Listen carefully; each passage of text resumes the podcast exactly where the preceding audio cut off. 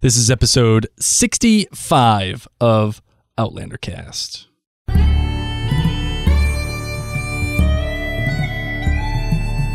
All the way from Providence, Rhode Island, welcome to Outlander Cast. It's a podcast dedicated to the show Outlander on Starz.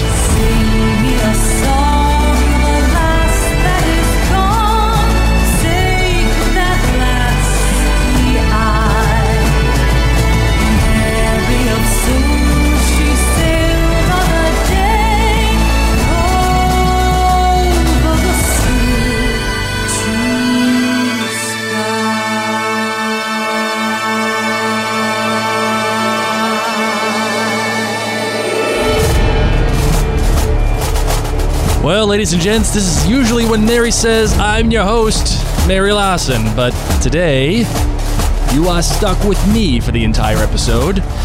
And my name is Blake. And uh, I'm here. I'm here, ready, ready to go.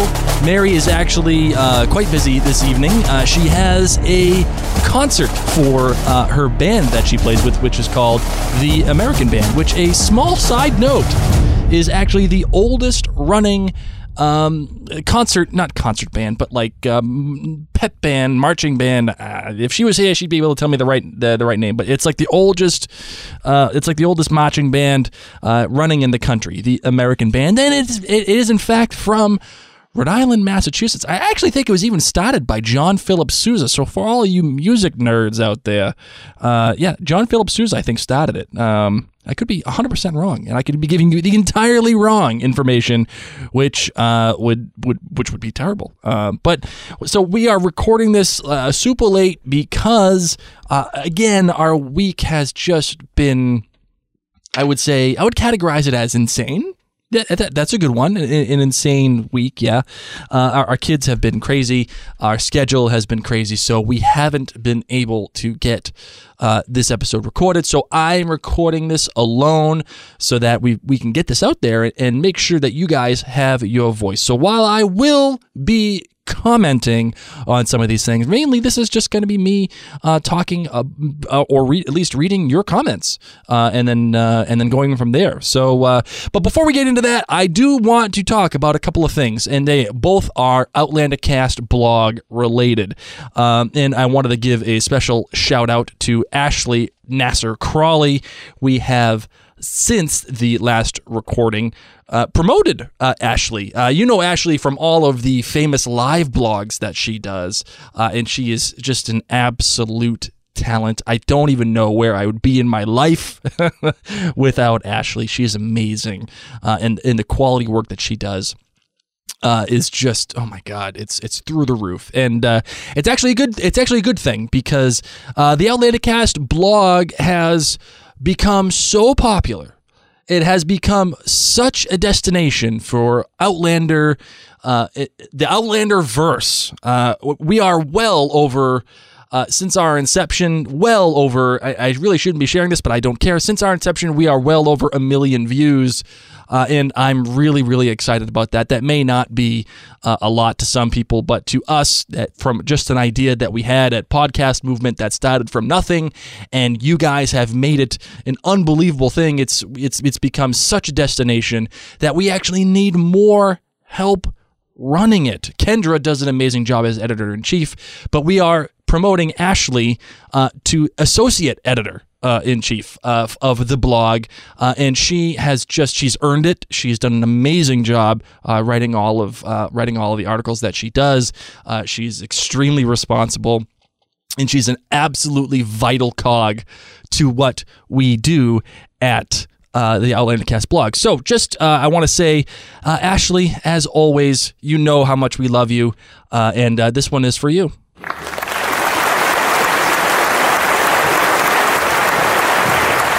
So I hope uh, the rest of the Outlander Cast community, especially at the Clean Gathering, you guys take the time to uh, to let Ashley know how much you appreciate her and uh, to congratulate her because it's actually it- it's actually kind of cool that she's able to do this. Uh, and and then also on top of that, I want to talk about two articles that we have done um, on the Outlander Cast blog. Uh, first, we have a writer, uh, MM Uko, who has just oh my god, she's just hit it out of the park with her first actual um, article, uh, and she talked about the need to tell stories realistically uh, through the lens of rape. Uh, and, and is Outlander using this n- now relatively overused TV trope? Are we overusing it? Are we relying on it to move the plot forward? Is it necessary to see it the way that they have portrayed it? Is it necessary to even have it? And it's just great discussion both for the pros and the cons of having rape used as a trope in television, specifically with Outlander. So I suggest that you take you know five minutes and read it. Go to outlandercast.com, click on blog, and uh, check out Uko's piece. And while you're there, I also want you to check out another piece too by the oh my god the the fantastic the the unbelievable the super talented Janet Reynolds. Uh, every article that she does is just out of this world, out of this universe popular. And she has actually created another article um, about the lack of sex in Outlander season two. And she actually breaks it down logically and not just like a fangirl, like, oh my God, I want sex. It should be needed. You know, like, but listen, they built it a certain way they've advertised a certain way that Outlander has.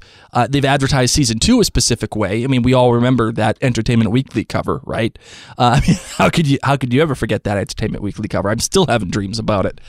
Uh, we. We we were given a certain expectation, I think, as a fandom, both book readers and uh, show watchers, and then even more specifically, if you want to dive down even further, season one viewers and then new viewers to season two. So I think season one viewers had an idea that, okay, you, you, sucked us in with uh, how intimate and how personal and how mature uh, sex can be viewed uh, in Outlander.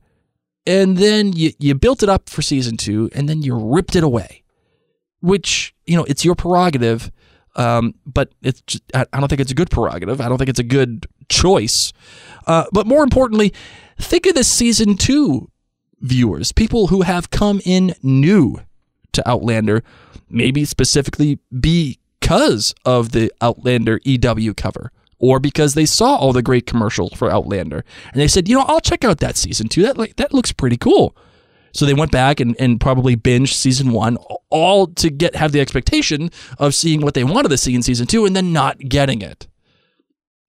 So it's a great breakdown, I think, of what uh, Ron Moore and, and Diana Gabaldon and, and all those people at Starz and Tall Ships and what they what they say and what they want uh, and how they have treated sex in season two. And uh, please uh, take the time. It, it has uh, just blown up this article. And uh, congratulations to Janet for this uh, uh and how viral uh, essentially it has gone. I'm so proud of her. So please take the time and a moment uh, to actually check it out. In the meantime, I'm going to quit wasting your time. Let's get right into all of your feedback.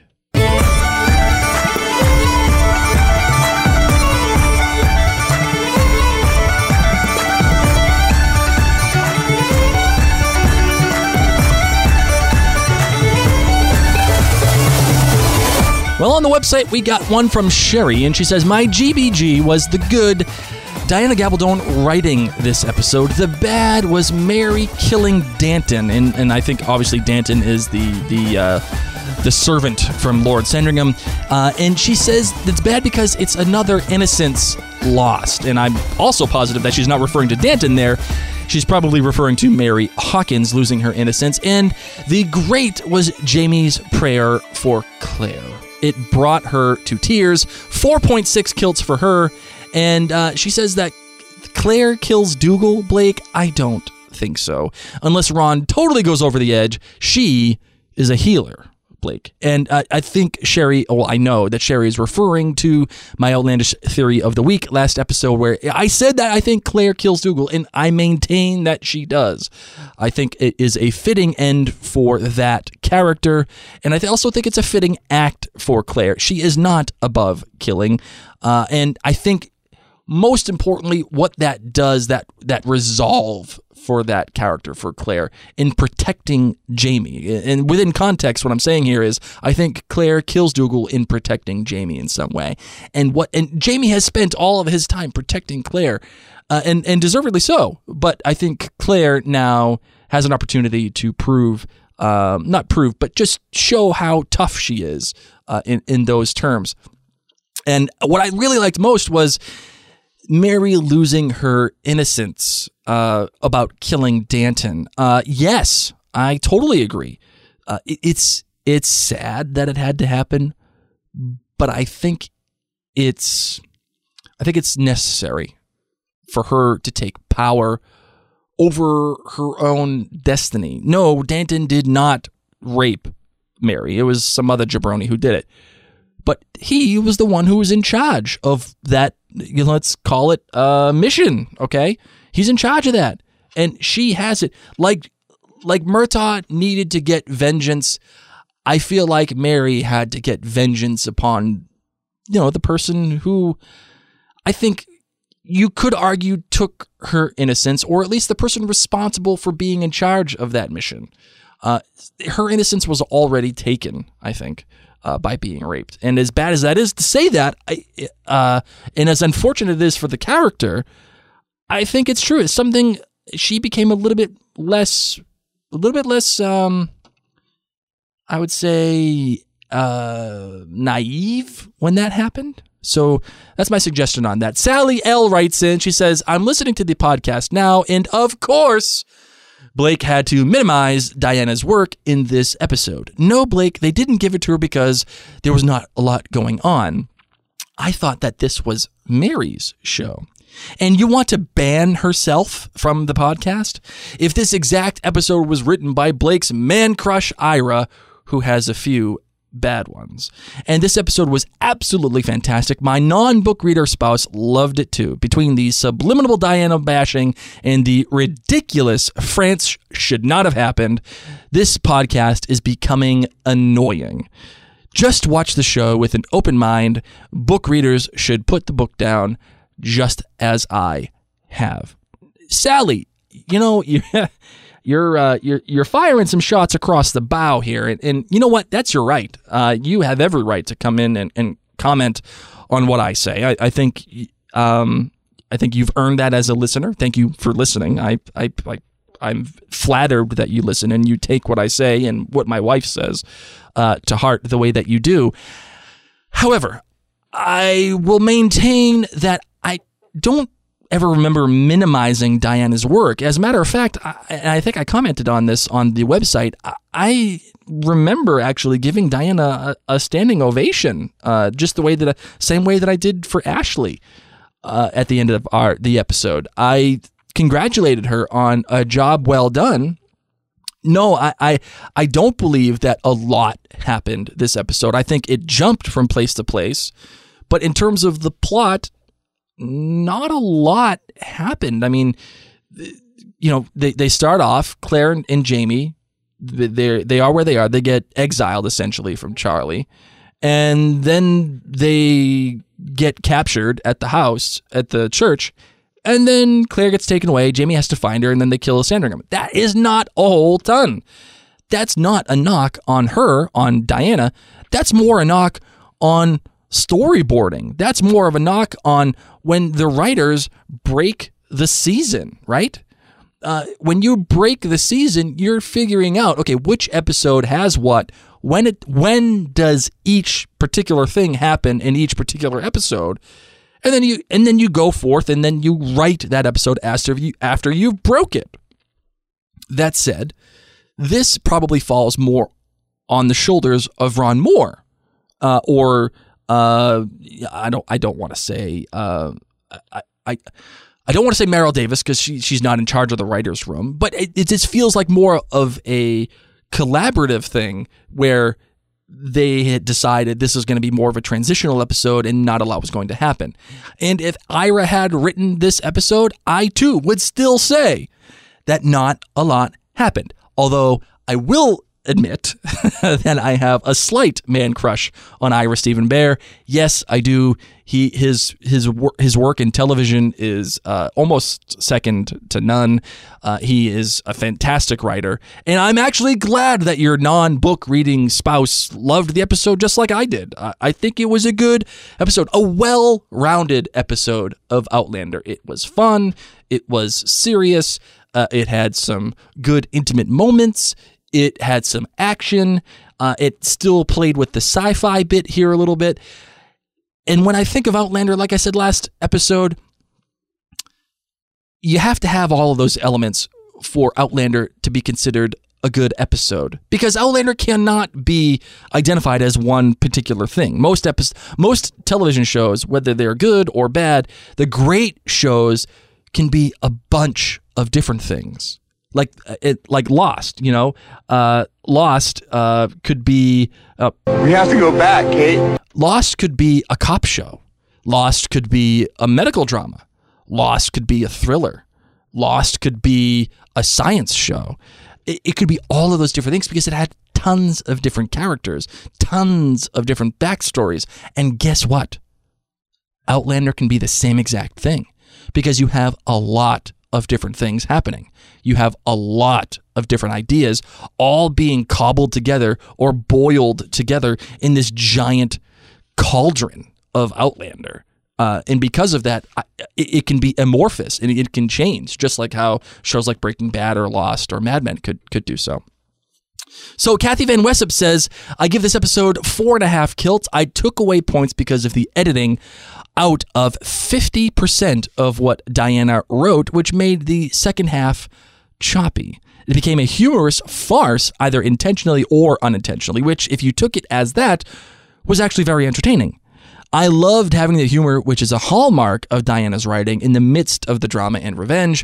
We had a nice mix of tenderness between Jamie and Claire, Rupert mourning Angus, Dougal showing his care and loyalty to Rupert, who, like Angus, was always loyal to his war chief. Claire being Claire again, and the Duke making us love to hate him. Murtaugh fulfilling his promise and Mary getting her revenge. Although Danton was not the one who actually raped Mary, he, of course, was the ringleader and the only one she could get revenge upon. I'm glad it was her and not Jamie who stabbed that swine. Of course, she will be affected by it and by the fact that her godfather was part of the rape plan and seeing him decapitated. The girl has more suffering ahead. And I don't know, and I'm going to stop here for one moment. I don't know how close she is to her godfather. It doesn't seem like she is, but still, seeing a man decapitated the way that he was in front of her, someone who probably, actually, no, has never seen something like that ever happen, you can pretty much infer that, yeah, I didn't even think about it in those terms. That has to really I mean, change a lot of things. Change your point of view uh, on a. Not only was this was this girl raped, then she murders Danton, then she sees her godfather decapitated. These are seismic shifts in her character, which is why it's important that she do these things. It's important that she see what happened to her godfather. It's important she do what she did to Danton.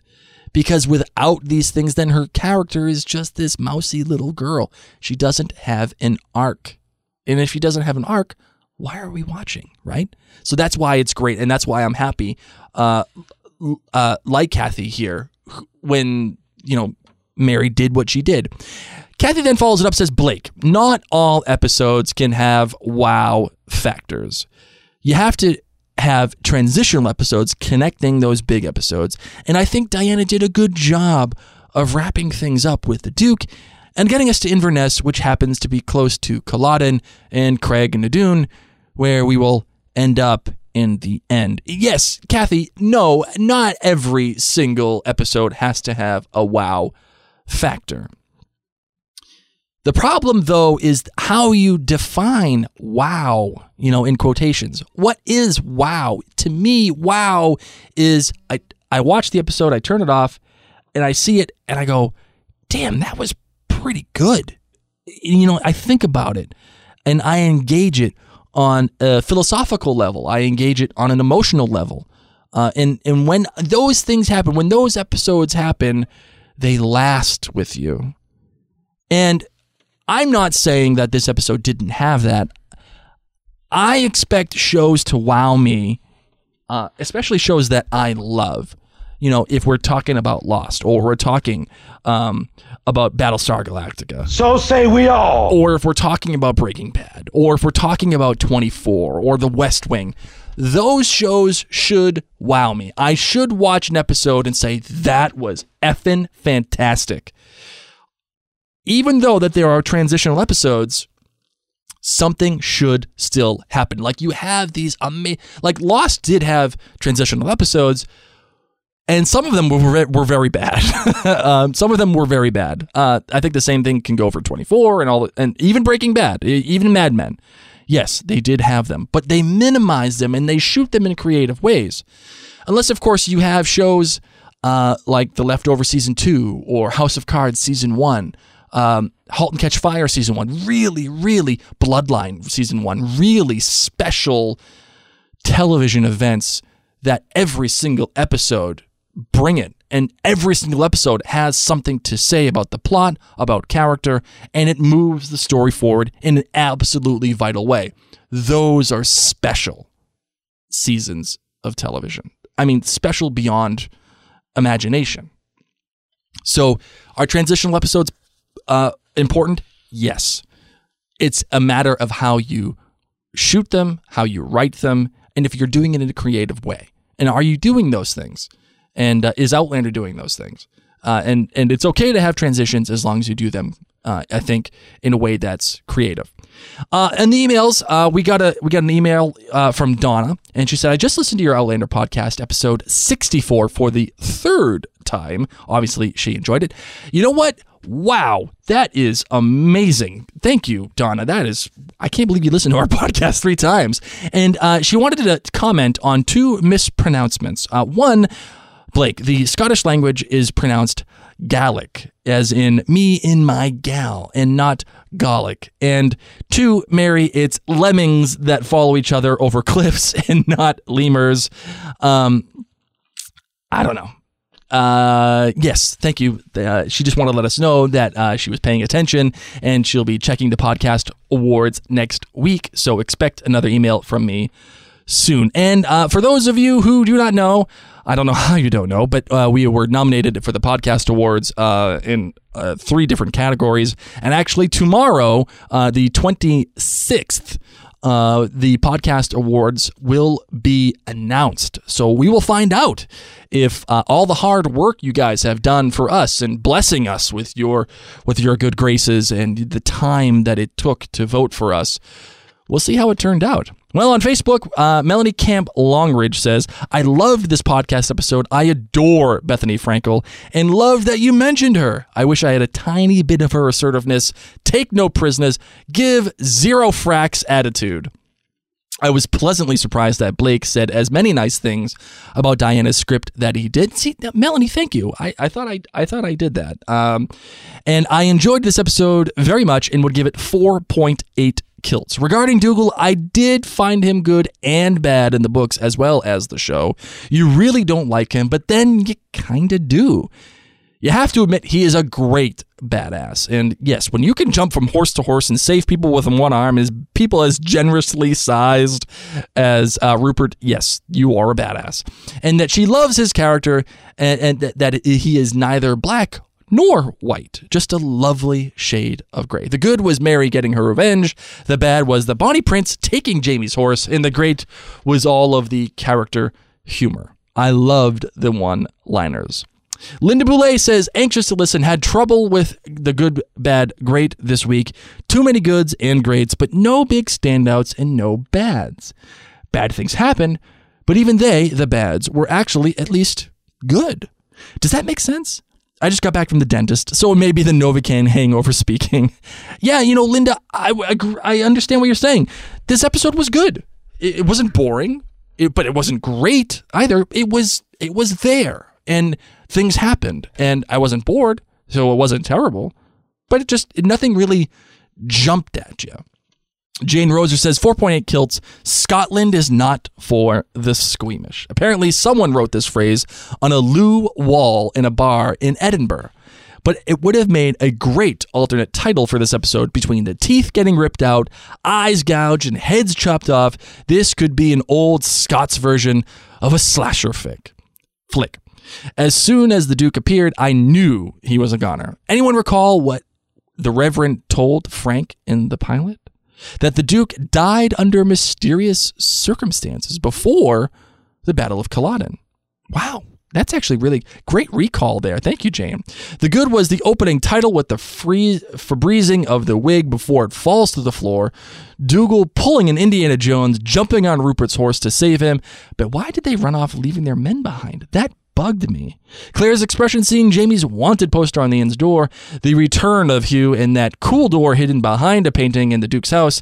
I need this for my condo. The bad was the Duke's courier finding Hugh so easily. It was a bit odd. Also, the Bonnie Prince. Oh my lands, he is such a whiny wanker. No wonder they lost. Then he banished the Frasers to replenish supplies on credit. No one likes a moocher, Kate. and why would they exile their only surgeon? I, you know, I don't know if that she was the only surgeon, but yes, that's actually a valid point. The great, besides when Jamie leapt over the wall with his kilt swaying in the breeze and the wind blowing Farrah hair, I loved watching Jamie and Murtaugh hilariously try to decipher Claire's letter. Rupert keeping his sense of humor after losing both his best friend and his eye, and Murtaugh's line, I kept my word, I lay my vengeance at your feet. Although I'm sure Claire was not expecting a Highlander reenactment of the quickening and would have preferred not to have a severed head placed at her feet. In the immortal words of my mom, ew. However, excellent episode. It had all the intrigue, drama, romance, comedy, suspense, a chase scene, and a crime scene investigator's worst nightmare. Bravo. Bella Lee says, Someone just pointed out to me that when Rupert asked Jamie to give Claire a wink from him, I loved, loved, loved that, by the way. It was a double joke from the writer, which is obviously Diana Gabaldon, and includes an extra for readers because Jamie apparently can't wink. I totally forgot about that. A perfect example of humor. Dark. Vicki Johnston chimes in. She says, Greatly enjoyed the most recent podcast. Thank you. Very entertaining. Point of order, though Mary needs a ding because I think she meant the men from Lallybroch were like lemmings and not lemurs. And Vicky, you know what? Even though Mary's not here, she still gets her bell. But not so fast, Blake.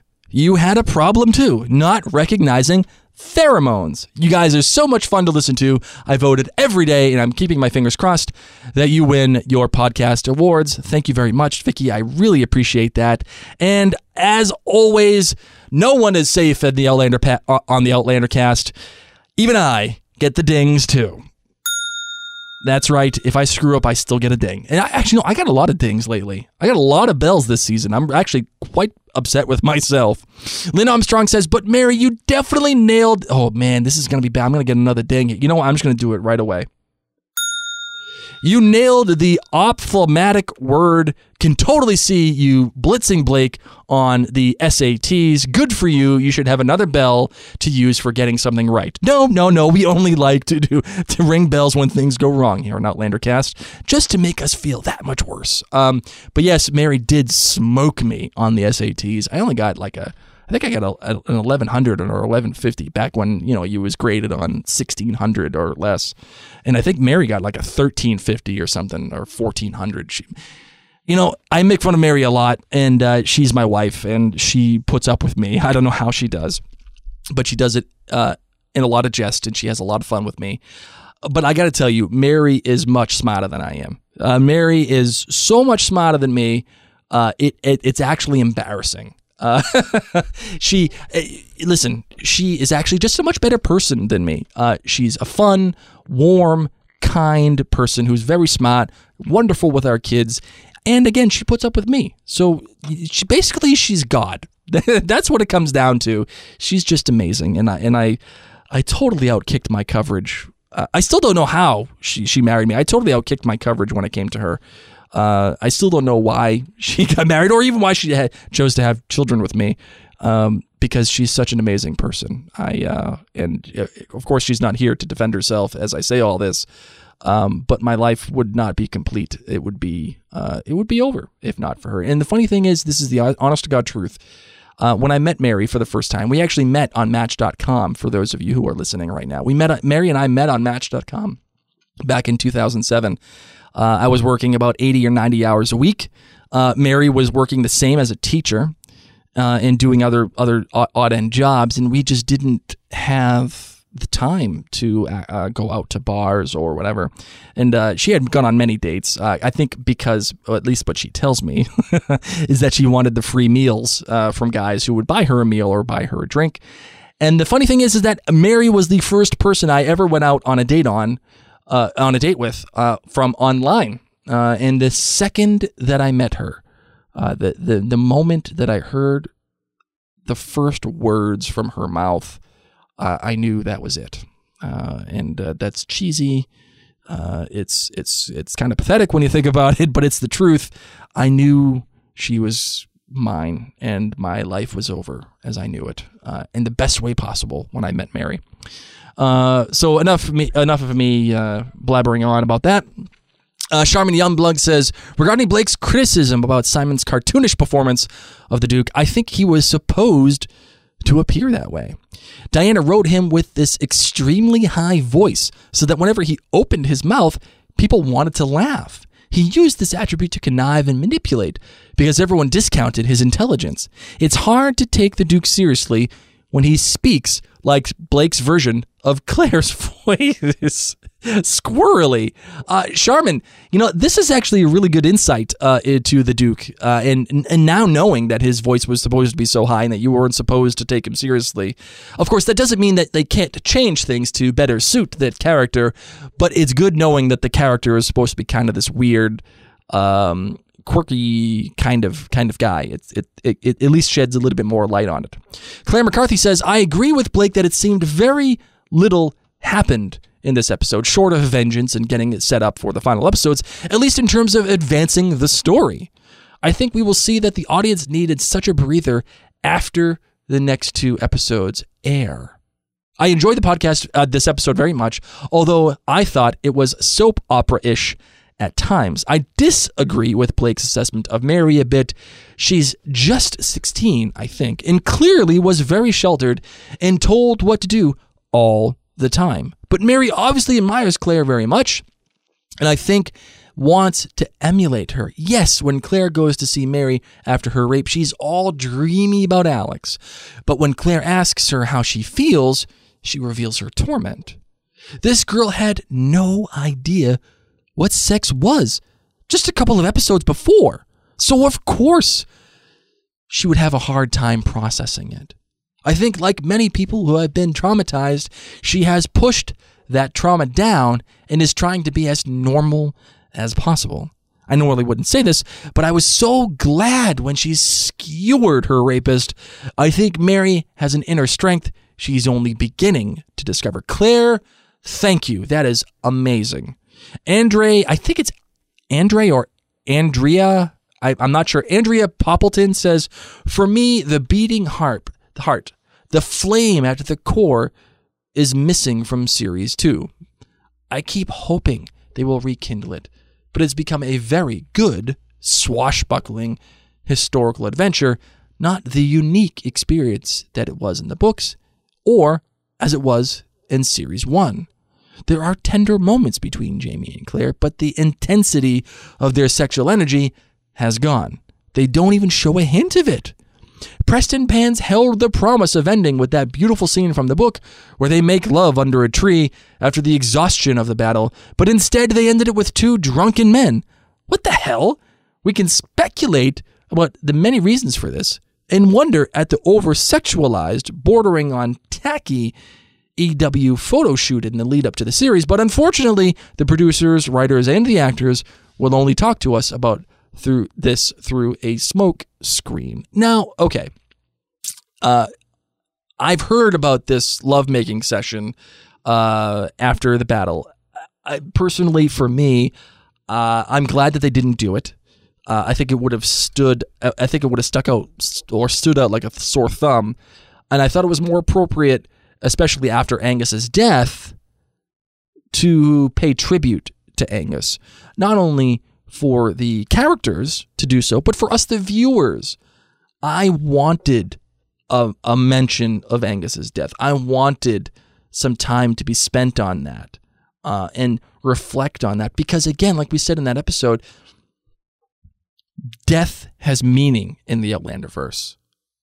You know, would it have been a little inappropriate for Jamie to well, for Jamie and Claire to to trot off and, and and get jiggy with it? But that's just the characters talking. Would it have been inappropriate for the show to do that? And in my opinion, yes, I think it would have. Uh, so I don't mind the fact that we ended up with uh, Rupert and uh, log carrier number two. God, I can't remember his name. Uh, so please don't kill me. um, but it would have, it, it was more appropriate that we ended up with those guys instead of Claire and Jamie having sex. Although yes, uh, and I will I will defer to Janet because she's bet, put it more a lot more poetically and succinctly and a lot more smartly than I ever could. Uh, so please, as it relates to my opinion about the sex, please go read Janet's piece on uh, a sexless Outlander season two on the Outlander Cast blog. Shelley Rossi Carlisle says, I've read all the books a couple of times. Book two was my least favorite. I had to get past all of the politics. It was confusing and not interesting to me. I realize its importance. It was just not my cup of tea. With that said, I am really impressed with this second season. I think the writers have done a great job presenting the audience with a clear and entertaining view into Claire and Jamie's struggle to change history. And of course, the cast is brilliant. Any thoughts? I, I put this in here hoping that Mary would have an opinion, and of course, Mary is not here, so I, I'm stuck giving my opinion. My opinion is that season two has been uneven. Uh, it doesn't mean I'm not enjoying it. It doesn't mean that uh, it's not. It doesn't have a good story to tell. I'm still waiting for the final two episodes to air to give you a complete uh, picture of what season two is. Uh, I think it it's uneven, uh, uh, uh, and more uneven than season one was, because you know the first half is in France, and I know I've harped on this, so I'm not going to. But France, just in my opinion, was not a good direction, uh, and I know it's part of the source material, and you you you probably have to you probably have to stick to it. Um, and maybe that's a problem with the source material more so than it is the show. Uh, and I know you know people at the Church of Diana are going to freak out by me saying that, but that is nonetheless true. It- It's okay to say that there are problems with the source material, and as good as the second half so far in Scotland has been, and it has been pretty good. Uh, it, I'm just not sure it's enough to make up for what happened in Paris. That being said, like I said, I'm waiting for the last two episodes to give you uh, a complete picture on what it is. Uh, it Paris just was not like Shelley, not my cup of tea, and uh, I'm impressed with I think how uh, difficult it is to adapt the book to the show. Of course, I didn't read the books, so I can't give you an educated opinion on it. But from what I've seen, you know, in the conversations and in, in the in the Outlander verse and in the Clan Gathering, book two was a difficult book uh, to read uh, for enjoyment, but also to deconstruct. And I I, I credit RDM with uh, doing a good job uh, that he already did. On Twitter, Kim Downing says, Okay, who can make a picture of lemurs all running to jump off of a cliff? LOL with a winky emoticon. Yes, somebody, someone out there is so creative that they will make a picture of lemurs jumping off of a cliff. Please, please, please do so. Stan Zero says, Hey, I just started listening to your great podcast and I love it. So funny. It's like talking to friends. Well, Stan Zero, uh, this one is for you. Thank you so much for joining us. Thank you for joining the family. Uh, I really appreciate the kind words, and I hope uh, you continue to engage with us going forward. Christine Romeo says, listening to the podcast, I agree with Margaret that I don't want to be mean, but uh, herself is a better book writer, and she was disappointed with episode 211. Again, I have to kind of stand back from that comment because I haven't read her book. Uh, and I thought the episode was okay. I thought it was good. Uh, so, you know, it is what it is. Steph says Blake's imitation of Mary eating bread on the listener feedback episode uh, reminded me of Cookie Monster. Hashtag too much toddler time. Hashtag Cookie Mary. and uh, that was the that was the sound I made on this on the listener feedback episode for Prestonpans. Um, yeah. And this is a note to you guys. The more creative your hashtags are, I promise you, you will get on the episode uh, for the listener feedback. In fact, I'm almost considering having a segment for just hashtags. Uh, ha- who can come up with the most creative hashtag? Uh, I think I like that idea a lot. I will speak with Mary about that when she gets back from her concert. Sharon Grant says, outstanding. Murtagh rocks an axe. Jamie rocks a prayer. Claire rocks the pliers and more of Jamie's tools, please. And uh, oh, I don't have the name here, and I'm so sorry. Uh, oh, here it is. Shelly Martin says Scott with a twist of thrones, and she actually she put uh, Scotch uh, in in uh, uh, parentheses. Very cool, and uh, she put a martini emoticon after that. Excellent. Ashley Crawley says, I mean, seriously, what can't Claire do? She can't pull my teeth out. That's what she can't do. Ashley, thank you so much. I love the creativity you got. On Instagram, Sandy Sowen says, I had to laugh when I realized getting the prince to listen to reason was like pulling teeth. Excellent, excellent, excellent insight, uh, Sandy Sowen. I, I hadn't even thought about that. And uh, the fact that that was juxtaposed those two scenes together, Claire pulling the teeth uh, and then trying to talk to uh, Charlie at the same time, it is like trying to pull teeth. Every card says, At last, there is my tendi- tender and fierce Jamie. I knew Diana's touch was in the script by that familiar, melting, swoony feeling in my heart, and the humor that was never quite captured from her books in the previous episodes was finally evident as well. And every card, yes, I loved the humor in this episode. I thought it was captured very well. Story Girl in NY says the sense of humor was appreciated and the dramatic build of tension was masterful. I understand wanting to make Mary more active, but don't necessarily think going from rape victim to murderer is a positive. Also, an extremely valid point. What do you guys think? Is going from rape victim to murderer a positive move for for Mary Hawkins? And, and I guess it really depends upon what you define positive as. Uh, but yeah, I, I think it's, it could be a step back for the character. Becca Gypsy Butterfly says, I love the scenes when Claire's maternal fondness for Fergus shines. Also, am loving Mary's development as she finds her inner strength and courage. Jamie's blessing over her sleeping, uh, uh, uh, her. you know what? Wow. Holy crapola. Also, am loving Mary's development as she finds her inner strength and courage. Jamie's blessing over his sleeping Claire brought tears to my eyes. Uh, I love the maternal fondness uh, that Claire usually brings to Fergus. I, I I adore that relationship, and I even as much as I love the relationship between she and Fergus, I love the Jamie and Fergus relationship even more. It's a it's like a male bonding. It's it's a male thing. I think. I I, I, uh, I of course I'm a little biased, uh, but I just I love that that connection that those two have. It's a father son thing, but it's also a brother to brother relationship. Uh, it almost you know what's really funny? It kind of reminds me of, of Obi Wan Kenobi and Anakin Skywalker in Episode Three of Star Wars. Uh, those two, it, you know, they went from the father son relationship, but it ended up becoming an equal brother to brother relationship. Uh, and I really appreciated that, and I think that's probably why um, that's why I like it. Well, this time now it is for the tweet of the week. Here we go. This week's tweet of the week comes from OTP Meg. She says, You know, I've always wanted a naked man to pray over me. I mean, in this way, of course, not that creepy way. and uh, yes, OTP Meg, I totally understand where you're coming from. Uh, well, I wouldn't want a naked man praying over me if it was. Yeah, no. You know what? I'm just going to leave that one. I'm going to lay that one there. I'm going to sit one down. and I'm going to step away and I'm going to back off from that comment. Um, but yes, congratulations for winning the tweet of the week uh, for this week. Uh, as you probably already know, you have now won a $20 gift card from the Tag Your It Etsy shop. As a result of this, I will put you in touch uh, with Don, the owner of the Tag Your It Etsy shop via Twitter. I'll put you guys together at the same time. Tag Your It Etsy shop. Tag your mama. Tag your pet. Tag your it. Whatever it is. And now uh, I think it's time to get to the voicemails. So let's do it.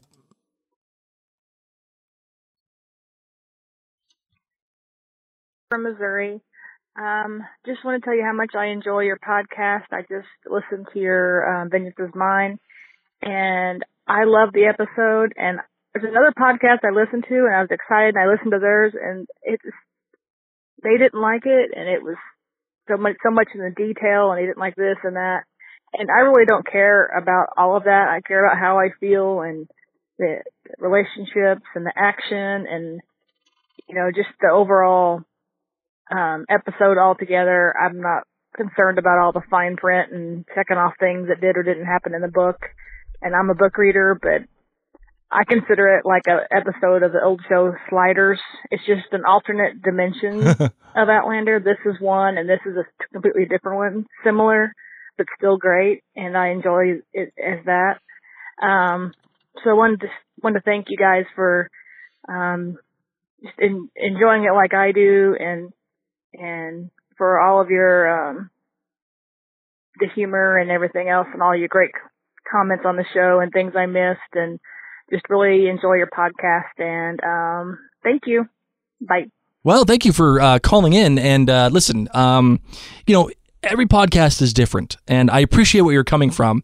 Um, you know, we here at Outlander Cast, uh, we like to talk about the show. We like to make fun of it. We like to make fun of each other, and and uh, we like when you guys make fun of us. As a matter of fact, um, we we like to discuss the serious nature of it, but also um, what we feel when we watch this show, whether it's good or bad, whether it is worthy of our time or not worthy of our time, uh, and and that's the way I think Mary and I approach television or movies, even for that matter.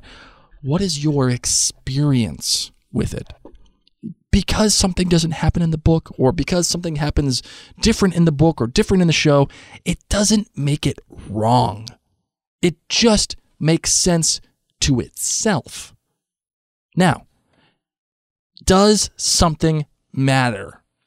Do books d- does the do the books matter? Of course they matter. That's the whole point. That's what we're here for. They are adapting that property.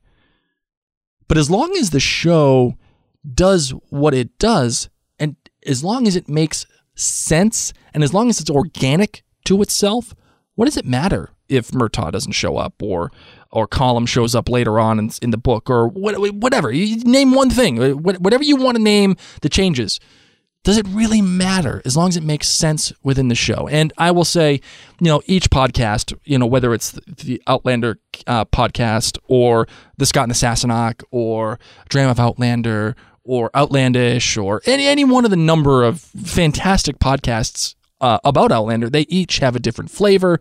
They each have strengths. Um, the Scot and the Sassenach are really, really, really good with story. That is their profession. They break it down. Um, in the Outlander podcast, they are they love the books and they discuss the books and uh, they they just love Outlander and and uh, everybody else has their own strengths. Uh, so in podcasting is I don't care who you are, what you're doing, how often you've done it, how good you are at it, or how um, what your setup is, whether you have a custom built studio like us or if you're just doing it on your laptop with no mics. Podcasting is hard. Um, so you know, I will give everybody credit for making a show and producing a show and doing what they got to do. But I will say, uh, thank you for the very kind words. And yes, we here at Outlander Cast are about what does Outlander make you feel? What is your experience with it? And we are here to break down the experience. So I'm so glad that you listen to other shows. I'm so glad that you listen to us. Uh, thank you for taking the time. Um, I'm just calling about Diana Gabaldon's um, script the other night. Um, I agree that it was a little choppy in the second half, but um, the one thing I loved about it is I do think she knows these characters better than anybody, um, and I love the humor. Uh, I have been missing that um, in the uh, in the TV show, and I just um, when Murtagh said she even spelled help wrong, Mhm. um, I laughed out loud, and so um, which is the first time I think I've laughed out loud in Outlander. So it's one of the reasons I love the books, um, and it's one of the reasons I really loved her episode. So anyway, um, I gave it uh, 4.8 kilts, and um, really looking forward to this Saturday. Thanks a lot for your podcast. Enjoy it. Thank you. Bye. Thank you for calling in. Uh, and next time, uh, please, uh, and I, I, this may or not, may or may not have been your first time calling, but next time, please, uh, when you do call in, just say who you are and where you're from, if you don't mind. Uh, I, I would really appreciate that. Uh, that way we can give you proper credit. Um, and uh, I'd love to know if you're from Massachusetts because that makes me feel better about myself. um, but yes, the humor was back. And of course, Diana knows these characters through and through. I mean, these are her characters. And and it, it's it's only natural for her to be as good as she is or write as well as she does in terms of these characters. Um, and I think it was a special job that she did. Hello, Mary. Hello, Blake. This is Kathleen, and I'm from Kentucky. This is my first time calling in, and I've really had to catch up on your podcast, like, really quickly. So I've been binge listening, I suppose. Um, I just really want to say that I think Blake deserves a whole lot more credit than he's been give, being given by other listeners, and I feel that he's really doing a wonderful job with breaking the show down and comparing it to to what us as book readers really know. And he really hits on several wonderful points. And I just wanted to bring up that, Blake, you're doing a wonderful job, and I love your humor, and I love your frame of mind. It's wonderful. And keep bringing it like you bring it. Thank you. Wow, that literally just made my night. I wow, thank you. That I love the show of support. Usually I expect that coming from Massachusetts people, but you're from Kentucky. That a girl. That's that wow, man, that is that is phenomenal. Thank you so much. I really appreciate that credit. Uh, although I will again give most of the credit to my darling wife who's not here, of course. Um, she is what makes she stirs the drink here. And uh, I just show up with a microphone in front of my face and I just say what comes to my mind. And uh, but I, I do appreciate the fact that you uh, that you like what I have to say. Thank you. Hi, Mary. Hi, Blake. This is Renee from Northern California. I love your podcast, love the clan gathering on Facebook. So thanks so much for setting up such a wonderful community for us Outlander fans. About the last episode, I wanted to talk about our good friend, the Bonnie Prince, and why he might have abandoned Jamie and treated him so badly. I really think it's a case of he just takes Jamie for granted. He knows Jamie's going to be loyal to him no matter what. Whereas these generals haven't always been on his side, and he wants to please them and kind of kiss up to them because they're sort of the cool guys that he wants to impress. Whereas he knows Jamie's not going to uh, abandon him, so he can treat him badly, and that's no problem. As for Dougal, I think Dougal's character makes a lot of sense considering what we know of Dougal. Dougal cares about his self interest first and foremost, but that doesn't mean he doesn't have loyalty or concern for other people on his side, like Rupert, who's a part of Clan Mackenzie, who he's known for years. And even Jamie and Claire, you know, I think he does care for them as long as what they are doing and what they want doesn't go against his own interests. And I have to say, one of my favorite parts of Outlander is the fact that these characters are three dimensional and complex, and they're not sort of all black or all white, all good, all bad. They're multifaceted, and I think that's awesome. Thanks so much. Bye bye. Well, thank you for calling in. Uh, and if you guys can notice, actually, uh, she actually used uh, what's called uh, the SpeakPipe app that we have on OutlanderCast.com. And, and she uh, called, I think, either through her phone or her computer. I'm not exactly sure, but you can tell the, the sound quality. I, I always prefer that um, the you guys, the listeners. I mean, we love that you call the our, our, our hotline. Thank you. Don't ever stop calling the, uh, the the hotline. We love your voicemails. But if you ever get a chance, go to outlandercast.com and check out the SpeakPipe app, uh, and uh, that way you get the, this amazing sound quality. Uh, but again, yeah, thank you. I hmm, you this episode just rocked, and I think you put it more, a lot more smartly than ever I could. I, I ever could. Hi, Mary and Blake. This is Rosemary Knight, aka Flower Rose. I want to make a commentary about season two. I've already commented previously that I'm missing the intimacy between Jamie and Claire that's clearly in the book and was so prevalent in season one. While I've loved so many of the episodes on an individual basis, um, as a whole, the season has left a lot to be desired. Personally, I feel that the show is suffering from the sophomore blues. The showrunners have made the classic mistake that so many new shows make. They listened to the critics who called the show a bodice ripping romance for middle aged women. So they Uh, You know what, Rosemary? This this this is for you. Just like that. A winner! I'm I'm just gonna put that out there right now. I'm gonna lay that right there, and then we're gonna continue the uh, the uh, the voicemail. They went to great lengths to distance uh, the show from that description. Instead of tender, passionate moments between Jamie and Claire, we got totally unnecessary lessons and dildos and erotic art of the brothel, among other things. While I don't agree with agree with you, Blake, that France could have been eliminated altogether, I do believe that the pre-faith France portion of the show could have easily been condensed to five episodes instead of six by getting rid of so much superfluous stuff that really didn't move the story along. Instead, they could have given us an entire episode at Lallybroch where we could have watched Jamie and Claire reconnect and regain the passion instead of been given the impression that that was going on. That episode could have ended with a letter from Jared. I believe that the showrunners and even Diane Gabaldon herself are missing the point by saying that Outlander isn't a romance. At its core, Outlander is a romance, but it's a lot more than that. It's a rich story about a strong woman and the man she loves and all the adventures they share together. But by trying to distance themselves from that description, the showrunners are doing their fans a great disservice. And let's be honest, most TV shows out there, regardless of the genre, showcase at least one great romance. I could think of a whole bunch. Bones, Castle, NCIS, even Game of Thrones. I hope the showrunners learn from their mistakes and bring back the passion in season three. That's all from now. Have a great day, guys. Rosemary, this is the first time in Outlander cast history that this is going to happen. Are you ready for this? This is the first time. Two bells for one phone call. Bam! That just blew my doors off. I'm not even going to continue to comment on it. That wow. Thank you. Thank you. Thank you. Thank you. Thank you. Thank you. Hey, Mary and Blake, it's Denise. Um, I just wanted to call in and give you my thoughts about Vengeance is Mine. Um, I agree with you so much, Mary, on the previous previously on Outlander.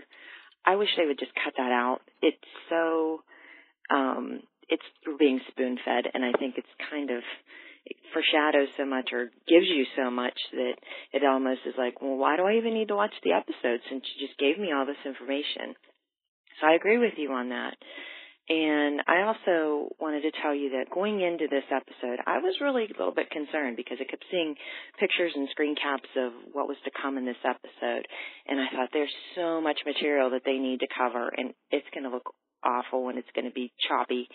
And it was really great. It was, um, the amount of contact, content that they did and it just didn't feel like it was disjointed like episode two did. To me, there was so much information and introductions in episode two, and it just it just felt like they just stopped and started and stopped and started, and this was much more of a better flow.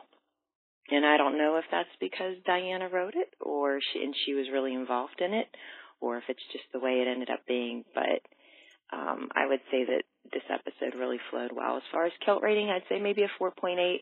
Still not a 5 for me. I had a 5, I think, back at Faith or maybe even the one after that. I can't remember. but um that's all I've got for you guys today. Oh, I think we're going to need to start getting Blake a hairstylist before you guys do any kind of podcasting because he worries about how much he's got hot head helmet, hot hot hair, helmet head, and um maybe just get him a hairstylist, Mary, before you guys go on, and then we won't have to worry about it. Happy Father's Day, Blake. See you guys. Have a good week. Bye. Denise, you rock. Thank you. That that's all. That's it. That's all I got. You just you rock. Thank you so much for uh, for calling me out. I, I appreciate that. Well, that is it now, guys. Uh, I think it's time to close out the show. I hope you have enjoyed uh, my my hosting abilities. I know I'm terrible at it. Thank you for for dealing with me uh, this entire time. But now it is time to uh, close out the show.